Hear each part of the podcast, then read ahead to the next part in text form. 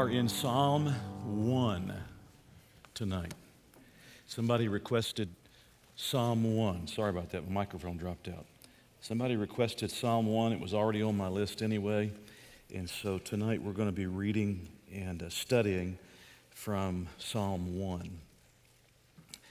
Follow along with me. I'm going to read uh, these six verses. Blessed is the man who walks not in the counsel of the ungodly nor stands in the path of sinners, nor sits in the seat of the scornful. But his delight is in the law of the Lord, and in his law he meditates day and night.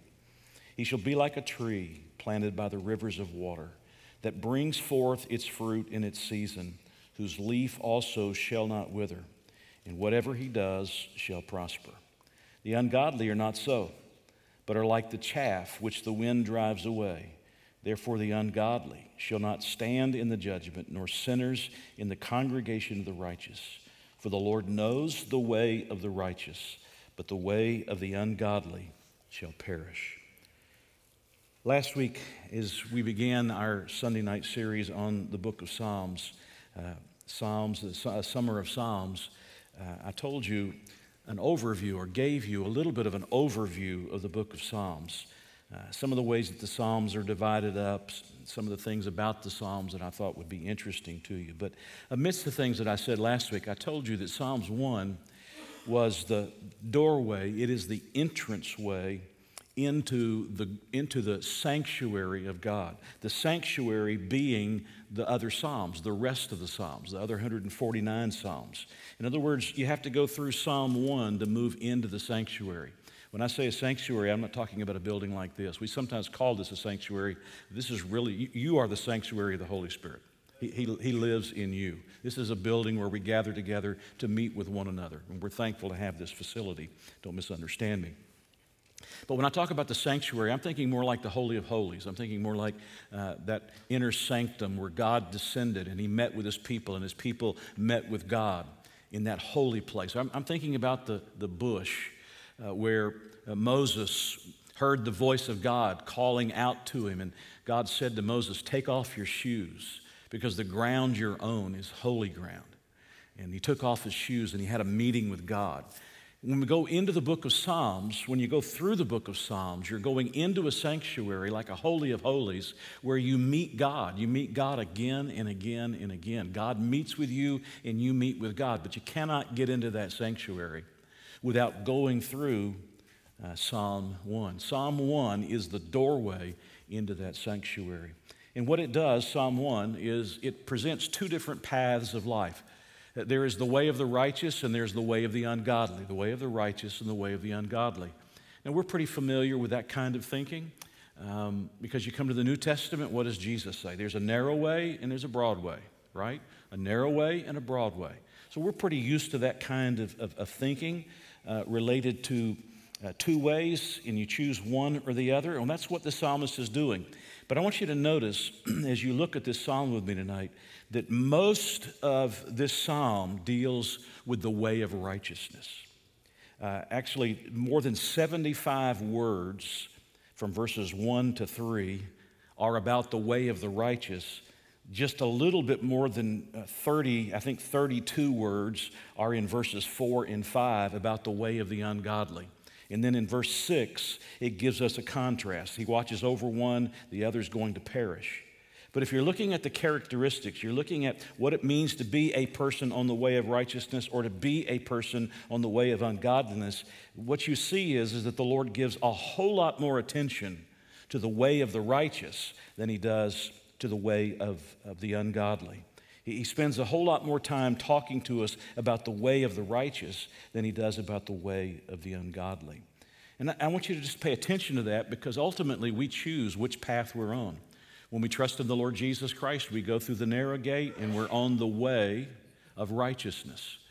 Uh, if we reject the Lord Jesus Christ, we go through the broad gate and we're on the way of the ungodly that leads to, to perishing. But that's the contrast that's going on here. And if you go through the narrow gate and you go on the way of the righteous, you're led into a sanctuary where you meet with God and God meets with you and you hear God speaking to you. I don't mean audibly, but you hear God speaking to you from His Word. uh, talking to you and guiding you and leading you in life. Now, the things that I want to point out to you from, from uh, Psalm 1 mostly, almost, almost exclusively, come from the first three verses. I mean, after all, if he spent more time on the, on the godly than the ungodly, then we ought to spend more time on the godly than the ungodly, right? Right, that's what we ought to do. So we're going to spend more time on these first three verses than we are on verses four and five. And we start with the very first word. Where have we heard the word blessed before? yeah, for the last eight weeks, uh, blessed, uh, you know, blessed and blessed. It was over and over again, and the idea is the same in the Old Testament. We're not necessarily talking about monetary blessing in the sense of I'm going to get rich and I'm going to get a house and all my you know, physical woes are going to go away. He's talking about the life of God flowing into us and flowing through us and sustaining us and helping us. This is the man who is blessed, and that's what we need, isn't it? We need God's power, God's presence, God's work in us and through us to sustain us and to help us. That is the blessed life. You may never have anything in this world as far as monetary things are concerned. You may never have a fancy house. Uh, you may never drive an expensive car. Well, if they go all electric, you will. Uh, it, you may never drive an expensive car. But the fact of the matter is, if you know the Lord and you are on the righteous way, uh, you're, you're moving in these first three verses, then the result is you are a blessed person. You have something that people that are on the way of the unrighteous, they don't have it. They don't have the presence of God in the same way. They don't have the peace of God. Uh, they don't have uh, God's pleasure over their lives. It's just not present in their lives. And so we are blessed. But I want you to notice carefully some things tonight that are going to be a little bit, um, going to require you to use your heads and think carefully with me because I, I don't want, I've, I've read Psalm 1 so many times over the course of my life, and I've had more fun in the past week and a half studying Psalm 1, just going back through it and, and seeing things that sometimes you miss. And I want to bring out some of the things that sometimes we miss. We want the blessed life, no question. We want the power, the presence of God coming to us and working in us and working through us. We want that kind of a life where we're sustained by the Lord, where we know He's with us and He's helping us. We want that kind of a life. We want that kind of a blessed life. But I want you to notice He says, Blessed is the man. The man. Do you notice that it's singular? It's singular, not the men. Blessed is the man, singular. But here's what's interesting when you get down to uh, a little bit further, he says, Who walks not in the counsel of the ungodly. Ungodly is plural. Nor stands in the path of sinners. Sinners is plural. Nor sits in the seat of the scornful. The word scornful is plural. In other words, the man is going to have to come against and go opposite of the crowd.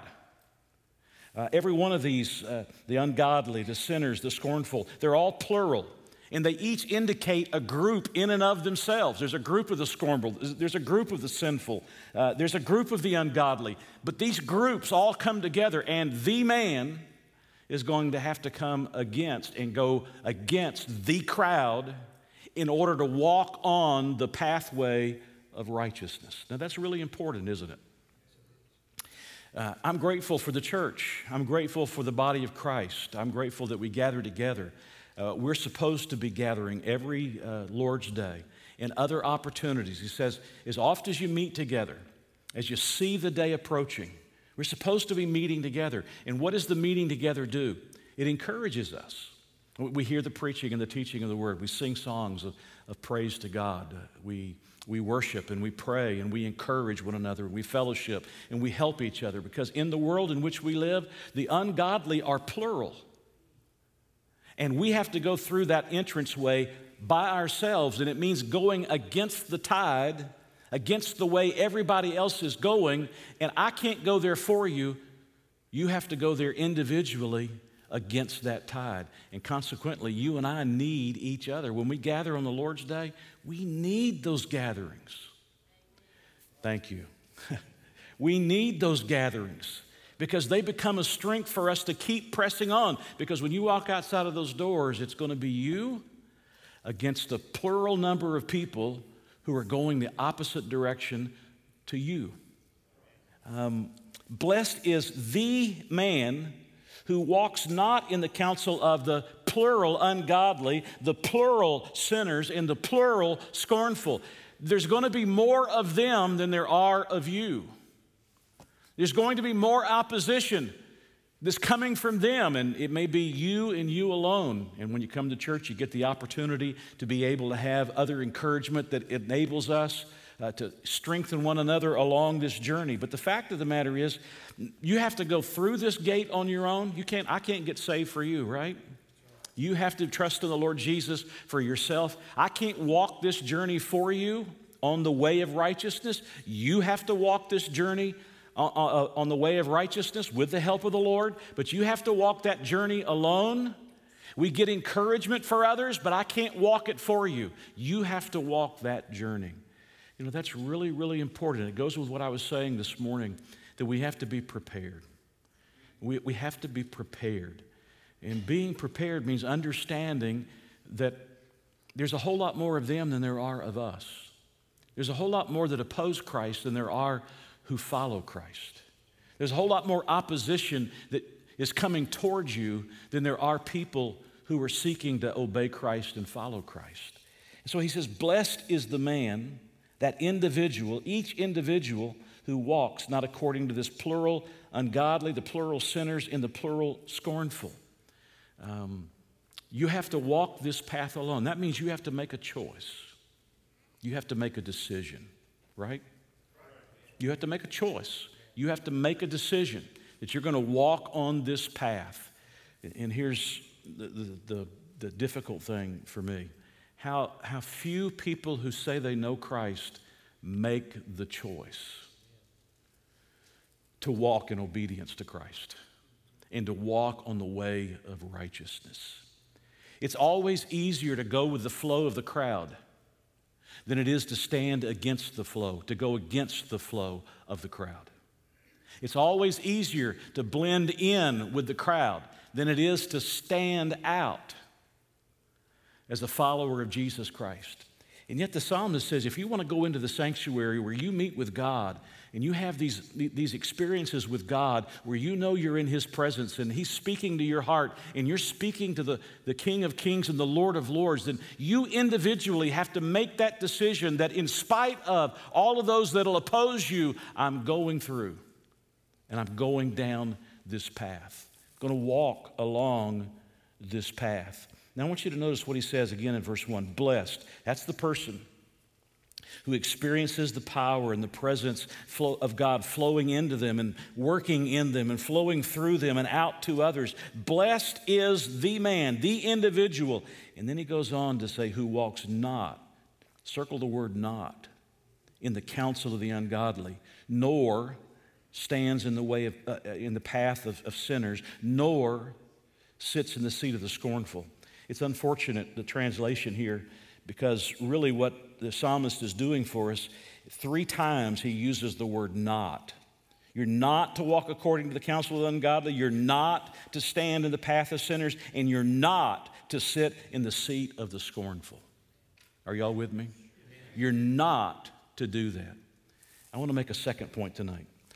Number one point is that each of us has to make the choice that we're going to walk this path against the odds of people that are against us against the numbers of people that, that won't be on the path with us, that'll be doing everything they can to hinder us.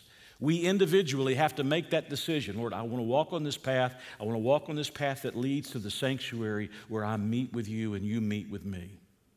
But the second thing I want you to notice is that he describes the Christian life here as the things that we do not do. Now, I grew up uh, in a generation where there's a lot of legalism, and I understand the reaction to legalism is to let the pendulum swing clear to the other side by legalism. I mean, you define everything for everybody, what they can and can't do. Every little thing, you know, you got to check it off and do it all. You get all these legalistic rules and standards that supposedly are based on Scripture, but there is no real Scripture to support them. It's just a matter of, you know, our opinion of what this Scripture means and how it ought to be applied. I grew up through that. But the reaction has been for the pendulum to go to the other extreme. And now all we do is tell people the things that are positive. Let's just make sure we say everything positive. Life is good. If you're looking outside, it's not cloudy, the sun's out there. You just don't see it. It's out there, it's out there. Don't look at the weeds, look at the flowers. Don't look at anything negative. And uh, people love that. People love that kind of teaching. They love that kind of preaching because it feeds into their egos. You're telling me what I want to hear. You're telling me what I like to hear. You're telling me what makes me feel comfortable to hear. But the reality is this if we're not telling people what the scripture says that we're not supposed to be doing, we're not preaching the whole counsel of God. We have to be willing to say the negatives as well as the positives. Now, if you spend all your time on the negatives, you forget I'm a child of God. I'm indwelt by the Spirit of God. I've been given the Word of God. I have a home with God in heaven. I'm the possessor of eternal life. Uh, I'm sealed by the, the Spirit of God. I, I, am adopted into His family. I'm one of His sons. And all of these blessings that are ours. But if that's all you tell people, you're not telling the whole counsel of God. There are things that people are not supposed to do.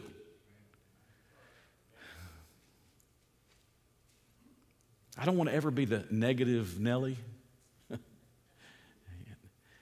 I don't think I can be a Nelly, can I? I'll be the negative Nathan. He's back there on the back pew.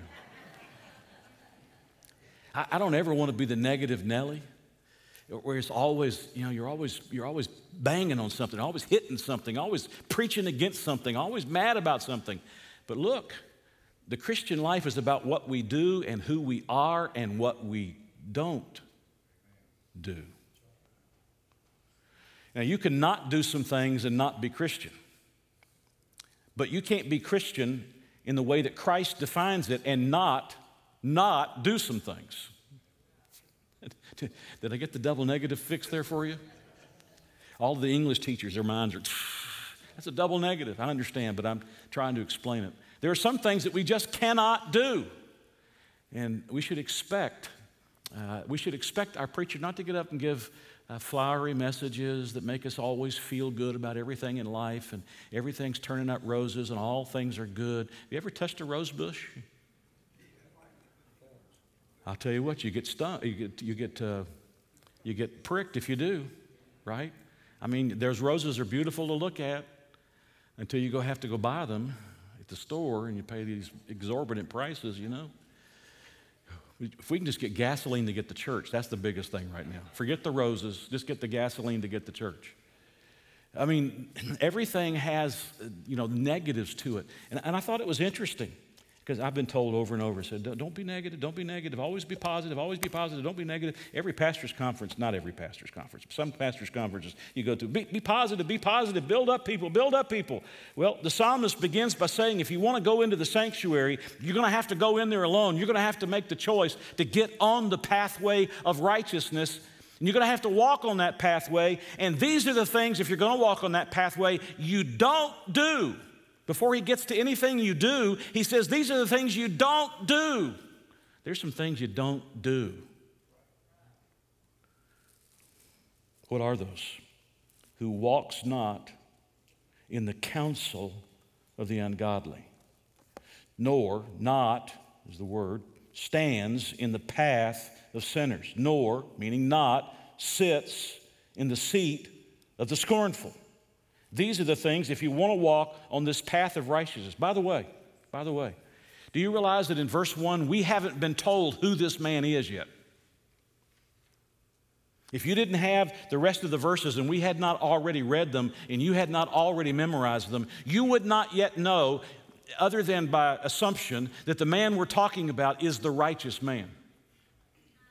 You don't find the word righteous until you get all the way down to verse 5 and again in verse 6. That's when he identifies the man I'm talking about is the righteous man.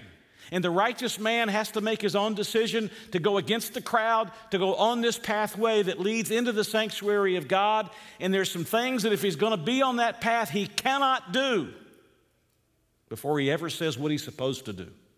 You cannot do these things. You can't walk in the counsel of the ungodly, or stand in the path of sinners, or sit in the seat of the scornful. Now, a, lot of scholars look at those three and they say, well, those are really all parallel, and he's just talking about totality in, in every aspect of your life walking, standing, or sitting.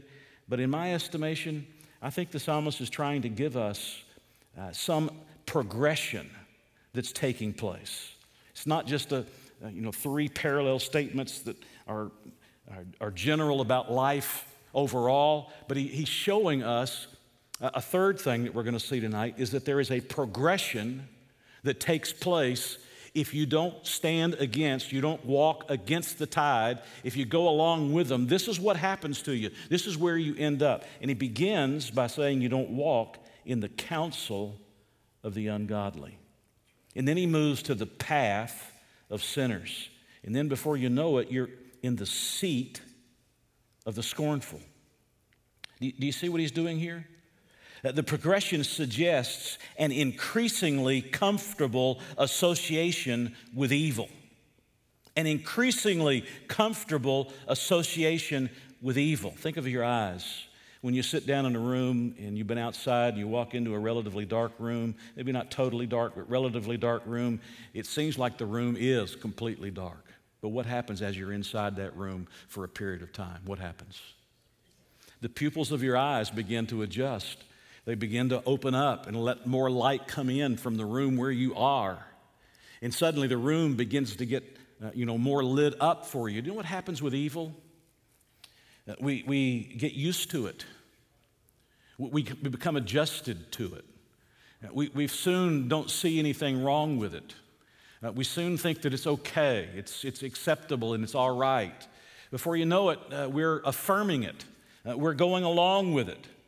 Do you understand that this, this progression denotes activity that becomes a state of being? It starts with activity, the counsel of the ungodly, that becomes a state of being. You're standing in the pathway of sinners.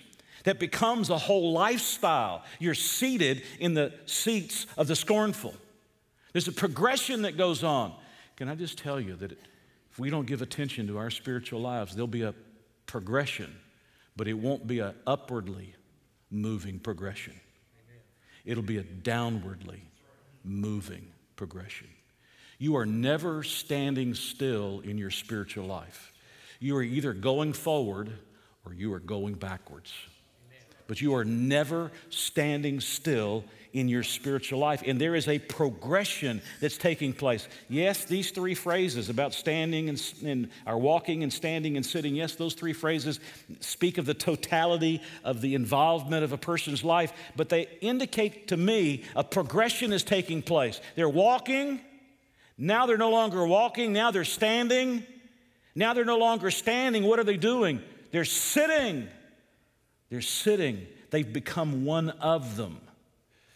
Um, the wrong advice becomes the wrong way that becomes the wrong kind of person. Let me say it to you again. By the way, my Bible in Psalms, it looks like I've scarred my Bible. Please forgive me when if you look at my Bible. Taking the wrong advice becomes acting in the wrong way that becomes the wrong kind of person, being the wrong kind of person. Do you see the progression?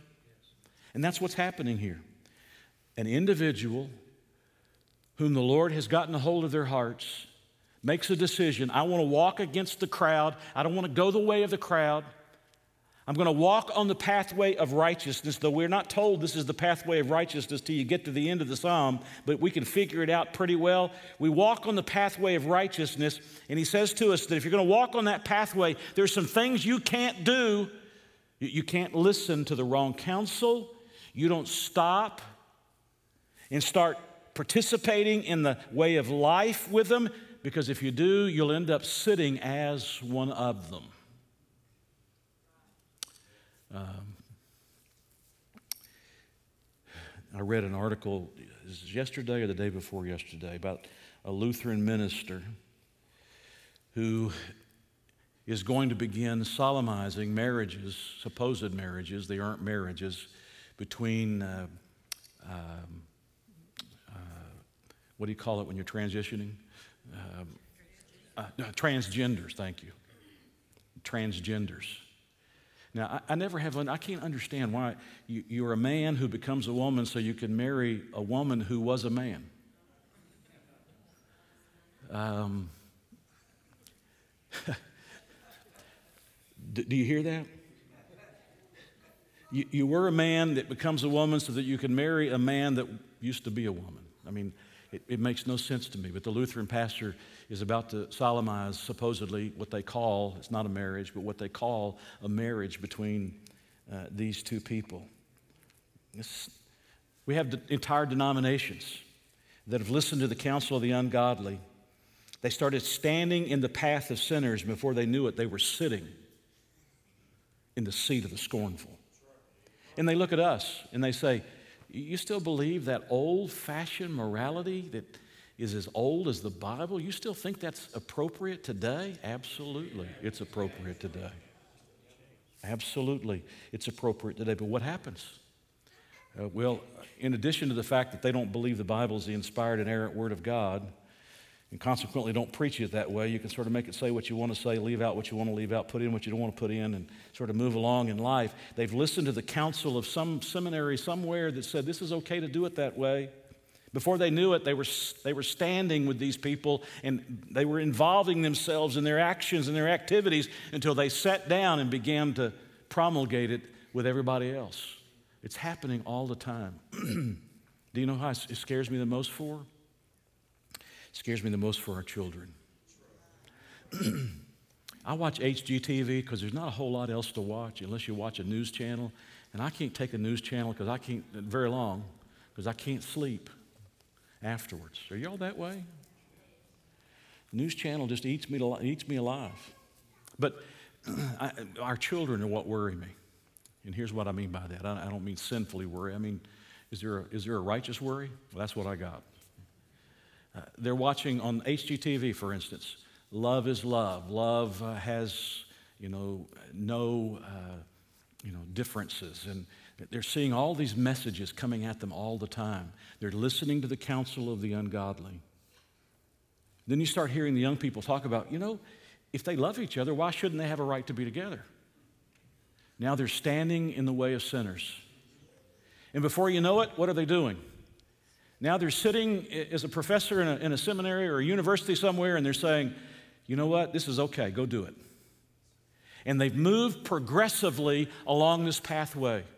You understand that the homosexual community intends to force you to accept their way of life. And you will have no option. You'll lose your jobs. You'll lose your incomes. You'll lose your promotions. You'll lose, you'll lose, you'll lose. You will accept and approve, not just accept, you will approve of our lifestyle or we'll have you. It takes a man or a woman to make a decision that they want to walk on the path of righteousness against the ungodly, the sinners, and the scornful that are all coming at you in groups, standing against you in groups. It takes a person to make that decision. I'm going to walk on this path. And there are some things I will not do. I will not accept the counsel of the ungodly, the path of, uh, stand in the path of sinners, or sit in the seat of the scornful. I will not let the progression begin or move forward. I will not do those things. Can I just say to you, p- please hear me as a, as a pastor who, who sees people, any one of the pastors in this room can say the same thing. Whatever shapes a mind, whatever shapes a man's thinking or a woman's thinking, shapes his or her life. Whatever shapes a man or a woman's thinking shapes his or her life.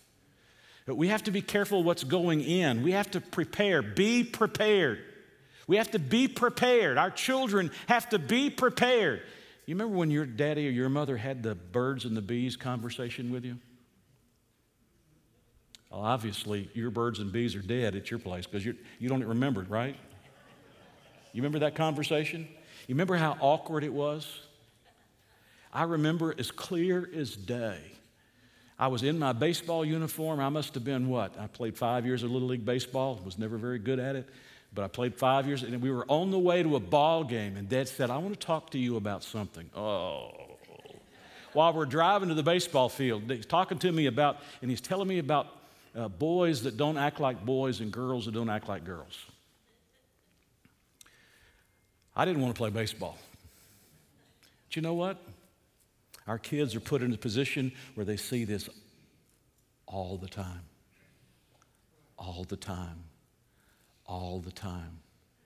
If they have somebody that is different than they are, they should always treat them with the love of Christ. They should always be kind. They should always be considerate. They should never be mean spirited, right? You live in love like Jesus. But they should understand that there are things that are right and there's things that are wrong. There are things that you do and there are things that you, you don't do. You don't do them. And so this is a man, individual, meaning a man, meaning it could be a man or a woman, but an individual who's going against the crowd, who chooses to walk on this pathway of righteousness that takes them to this sanctuary where they meet with God.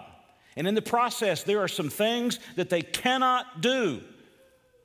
They can't walk in the counsel of the ungodly, they can't stand in the path of sinners, and they can't sit in the seat of the scornful. Before he ever says anything positive, he says, This is what you can't do. Get over it. Not every sermon can be positive. Not everybody can preach like Joel Osteen every Sunday.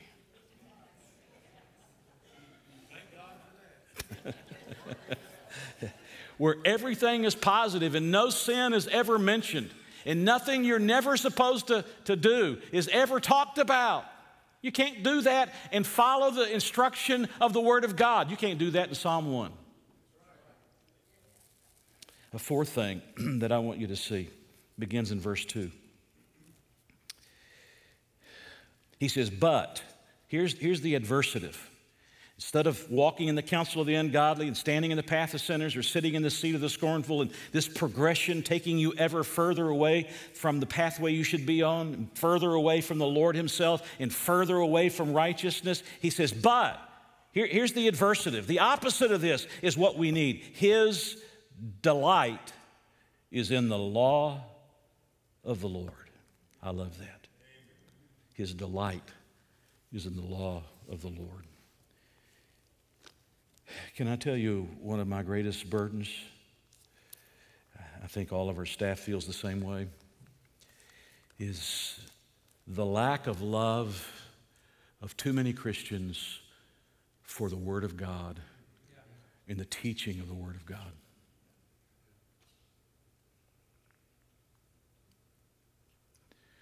We've decided that we need to dumb it down as far as we can dumb it down. We need to cut out what is offensive and might cause somebody to be upset. That we'll always say yes to everything and never preach no to anything. And if you don't entertain me when you come, something that gets me there, I'm not coming to hear why I'm there, which is ultimately to hear the Word of God. Are you with me? You're ultimately here. Do you know what drives this church? It's the preaching and the teaching of the Word of God. That's what drives this church. As long as I'm pastor, I'm, I'm 46, and as long as I'm pastor, that's what's going to drive this church. That's what's going to be at the heart of this ministry. Uh, we may do some innovative things. We may do some, we've done a lot of innovative things over the years and different kinds of things, but all of that is ancillary. What is at the heart of what we do is what we're doing right now. We're opening up the Bible, we're reading what it has to say, we're coming to understand its meaning and how it applies to our lives so that we can go out of this place and we can put it into practice every single day. Amen? That's, that's why we're here. I want you to listen to what Hosea says. Hosea is an interesting book. There's a conversation going on between Hosea and God. It's going back and forth like this. But Hosea says, My people are destroyed for lack of knowledge. Why are our people being destroyed by the evils of sin and unrighteousness? Because they don't know the word. They have no sense of discernment about what is right and what is wrong, or how to respond, or the desire to learn how to respond. I'm happy to come and you entertain me and make me feel good, but don't challenge me. Don't challenge me to think beyond where I want to think. And when you stop thinking, you're in big trouble. It says his delight his delight. It means exactly what it says. If you ever had an ice cream cone and it was the delight of your life? You know what I mean? Let me tell you about the delight of my life. I'm talking about other than the scripture. It is that Dairy Queen. It is the fudge brownie with ice cream and hot fudge poured over it, warmed up. Not the ice cream, but the brownie and the hot fudge warmed up. And when I put it in my mouth, my whole body feels good. it is, and those of you that are on diets, I apologize. I'm not trying to be the tempter tonight. I haven't had one of those in a long while, uh, but it is, I mean, it's just, oh, oh, yeah, oh, thank you, Lord. This is manna from heaven. That's the way the scripture should be to us. We delight ourselves in the law of the Lord so that when we open it and somebody's teaching from it, that we absolutely love hearing it. And it is the delight of our lives. But his delight is in the law of the Lord. And in this law, his law, what does he do? He meditates day and night. Now I got to move along here because I'm running out of time. But, but listen to what he says. You delight in the word and you think about it again and again and again. The Hebrew word is, a, is an onomatopoetic word. Onomatopoetic word. Let me say it again. An onomatopoetic word. Don't you love that word? it means that the word itself sounds like what the meaning of the word is. Uh, the word itself sounds like what the meaning of the word is.